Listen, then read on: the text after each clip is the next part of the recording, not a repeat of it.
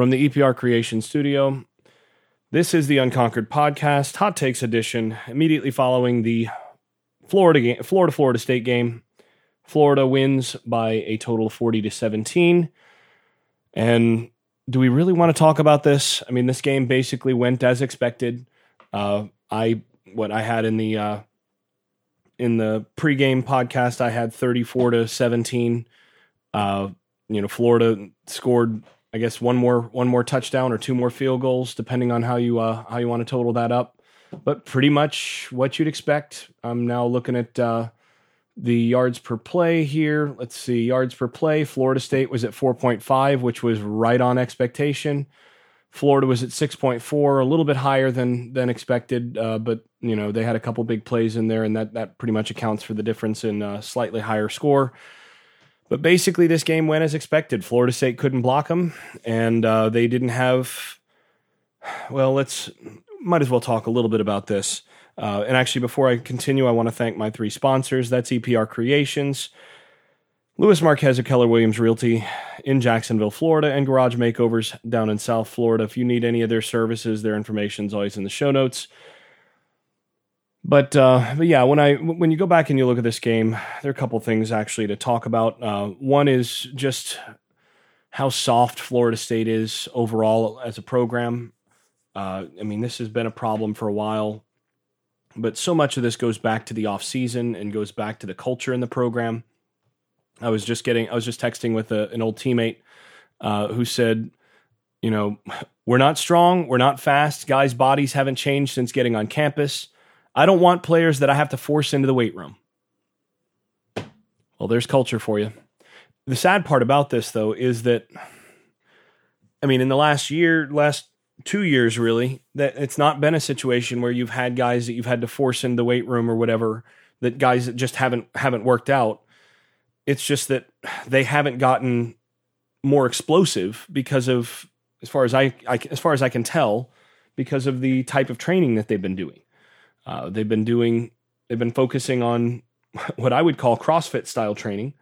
Uh, and you, you can look at what the what all the players talked about in the off season about how how much harder it was and how much harder they were working, and you know that they were shedding some weight and that they were just way fitter and all this.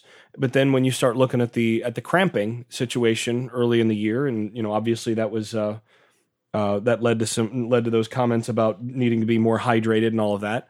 Well, that's one of the things that I talked about at the time is that cramping is not about hydration. Cramping has to do; it's a neurological phenomenon, uh, and you know, it used to be thought actually until recent, until quite recently, the the the basic medical orthodoxy was that basically uh, cramping you know you had to make sure that you had electrolytes in balance and that it was all about hydration electrolytes and all of that. And it turns out that cramping is, not really about that. Uh, and you know there's been several studies that have been done to to demonstrate otherwise. And you know if cramping was about that then it would be weird that you know you can all of a sudden take a little bit of pickle juice and all of a sudden the cramping stops before there's any time for that to be absorbed. It's just like the acidic taste or it's the specific taste receptors that it hits that all of a sudden you stop. It's because it's a neurological phenomenon not a hydration phenomenon. And it's a neurological phenomenon related to how you train. And if you train consistently at that like 80% range and you're going really fast with low low uh, low low rest in between sets and all of that to train for going up tempo, I guess, then you're when when all of a sudden you go from say 85%, which you're, you know, mostly getting to that point in your training, and then all of a sudden you go to 100%, you're going to cramp because your body's not used to recruiting those mus- your muscle fibers in that at that level and so you start cramping. Uh, and and you can see that with this team that they they are not uh, as explosive. They're not as as you've seen guys come on campus and they've not gotten faster and they've not gotten bigger. And that's that goes back through the last two regimes. I mean, basically Vic has had been asleep on the job since 2014, uh, and you know you, you you could see that 2014 team how fat they came out, but that guys haven't gotten faster, they haven't gotten stronger, and that makes a difference. That's a huge part of development, and that's going to be the first thing that the next coach has to fix coming in. It's they're going to have to the, the, next coach is going to have to that that staff is going to have to make sure that they have an outstanding strength coach and strength staff that's going to get their get those players bought in first of all into the culture that you want. And secondly you've got to get stronger and faster to be able to compete. And you've got to you've got to take guys where when they come in as an 18 year old freshman they shouldn't look like they do when they leave at 22 or 23 or 21 if they're you know three year guys at 21 they should look different than when they came in with a few exceptions. I mean, if you come in looking like Greg Jones, then yeah, you know, you're not going to look all that different. Or, you know, Antonio Cromartie or, uh, you know, those guys, yeah, they look more or less the same as when they came in because they came in looking different to begin with. But even those guys can get stronger and faster, and they did. I mean, Greg came in at about 100 and, uh, at about 230 pounds, and he left at 253, uh, and didn't wasn't wasn't any slower. At least wasn't slower as a result of of training. It was because of uh, of a knee injury uh, that he'd lost a little bit of mobility. But I mean, that's what you're looking for, and they need to they need to get that squared away. They need to get that taken care of immediately. That has to be priority number one. Uh, well, beyond recruiting for the next for the next coach. Uh, as far as that next coach, I keep getting a bunch of questions behind the scenes. Honestly, right now, guys, I don't have a whole lot to say. The, uh, and and it's not because I'm holding back. I don't have a bunch of inside knowledge on this one that I'm holding back because of whatever.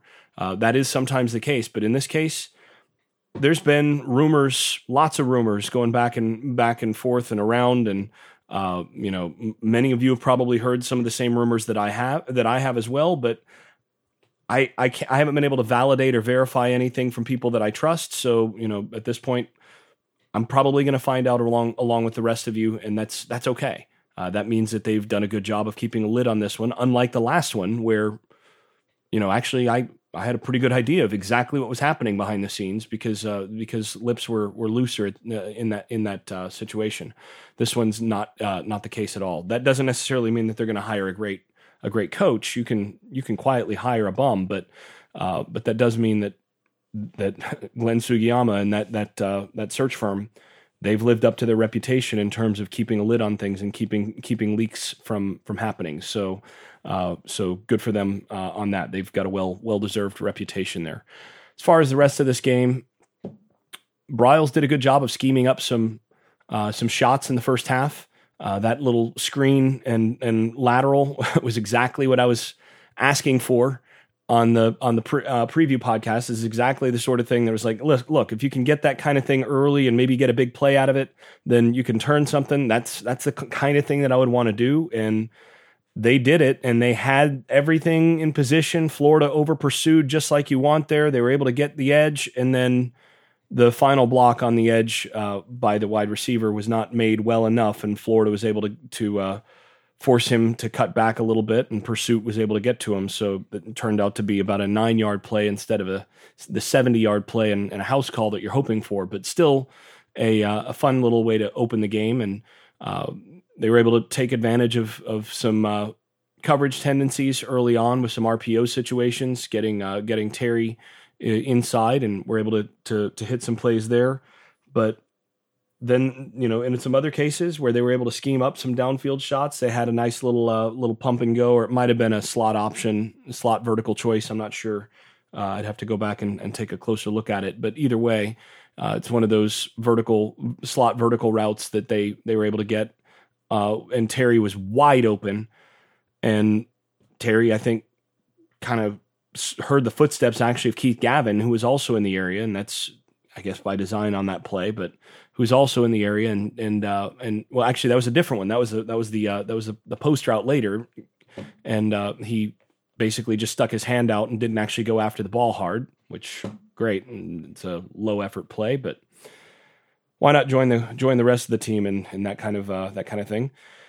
But on the on the uh, on the slot situation schemed up wide open and then started throttling down because he didn't trust Blackman to get it there and then Blackman promptly overthrew him. So, you know, it's again a situation where right there that's 14 points taken off the board because you've got your stud wide receiver doesn't doesn't make the plays that you expect him to make down the field and and that that kind of typifies the game for in, in a lot of ways. Tell you what, you got to hand it to, to Cam Akers though. 17 carries for 102 yards against a really good defense, six yards a carry that that guy is going to go down as one of the best running backs in Florida State history. I certainly hope he's able to make it through the bowl game healthy. I would consider if I were him skipping the bowl game because there's really nothing left for him to to benefit from, uh, and this is not exactly an important bowl game. So I, I would really consider it because look, he's got to get paid, and he's going to be a really good NFL running back, and uh, people are going to look back and and be incredulous at how at how he was wasted at Florida State, uh, and he has been the consummate Seminole and uh, is a guy that hopefully will continue to be a presence around the program uh, for the future because he's you know high character guy and a guy that uh, that deserves better than than the teams that he's played on. Beyond that, you know this is this is not uh not a good situation for Florida State. I mean, you go into next year and you've lost to both of your in-state rivals. Obviously, the regime is going to change, so that should help bump a few things recruiting wise, as long as you're able to to get things in place in time to salvage a little bit of this uh, this early recruiting class. But you know, some of those five star guys, some of the some of the best players on your team, Akers and uh, Marvin Wilson, and and uh, some of those other guys, they they're probably not going to be around next year, and that's going to make winning a lot harder for the next guy. And uh, and next year's schedule is not exactly a cakewalk either. We'll we'll talk more about that uh, in you know the off season podcast and coming up to the bowl game as well. But uh, but yeah, just looking at this game, you know the other really sad thing, just horrible seeing Hamsah Nasirildeen uh, hurt his knee. Looked to me like most likely an ACL tear, and you're looking at a guy that's probably going to go pro, and now it's you know he he theoretically could still go pro, but he's almost certainly going to have to have reconstructive surgery and then uh, you know, work his way back on the field, and and so that may that may mean he could try to try to come back at some point in season next year, whether whether that's in the pros or in college. I don't know. Uh, it depends on sort of how he wants to do that, and uh, yeah, it's just really sad to see because again, one of the best players on this team, a guy that has gone to work every day, and as soft as Florida State has been, that guy has not been soft. That guy has has played his tail off all season, and uh, you know, has uh, he, had really become a, uh, a, an NFL prospect that that had caught the attention of a lot of scouts and would have gone a lot higher than people expected. So very sad to see that. Uh, you know, just if you were a really good player on this year's defense, it seemed like you had a circle around you just for the smite button to be pressed so that you would uh, wind up with some sort of awful injury. And uh, yeah, pretty terrible. We'll go ahead and leave off with that. Pretty terrible indeed. Florida State 17, Florida 40. Thanks as always to those above the bleach numbers level over at Patreon. That's Keith Cheney, Casey Casey Kidd, Chris Chartrand, Andrew Garrett, Brian Leninger, Travis Smith, and Bert Bertoldi. And I'm not sure when I'll do the next podcast. There's not a whole lot to follow up on with this one. I'll I'll do a film session at some point as well, but again, I'm not in a huge rush here. I'll probably wait to do the next podcast until the uh, the next the next coach has been hired, and we'll we'll talk about that.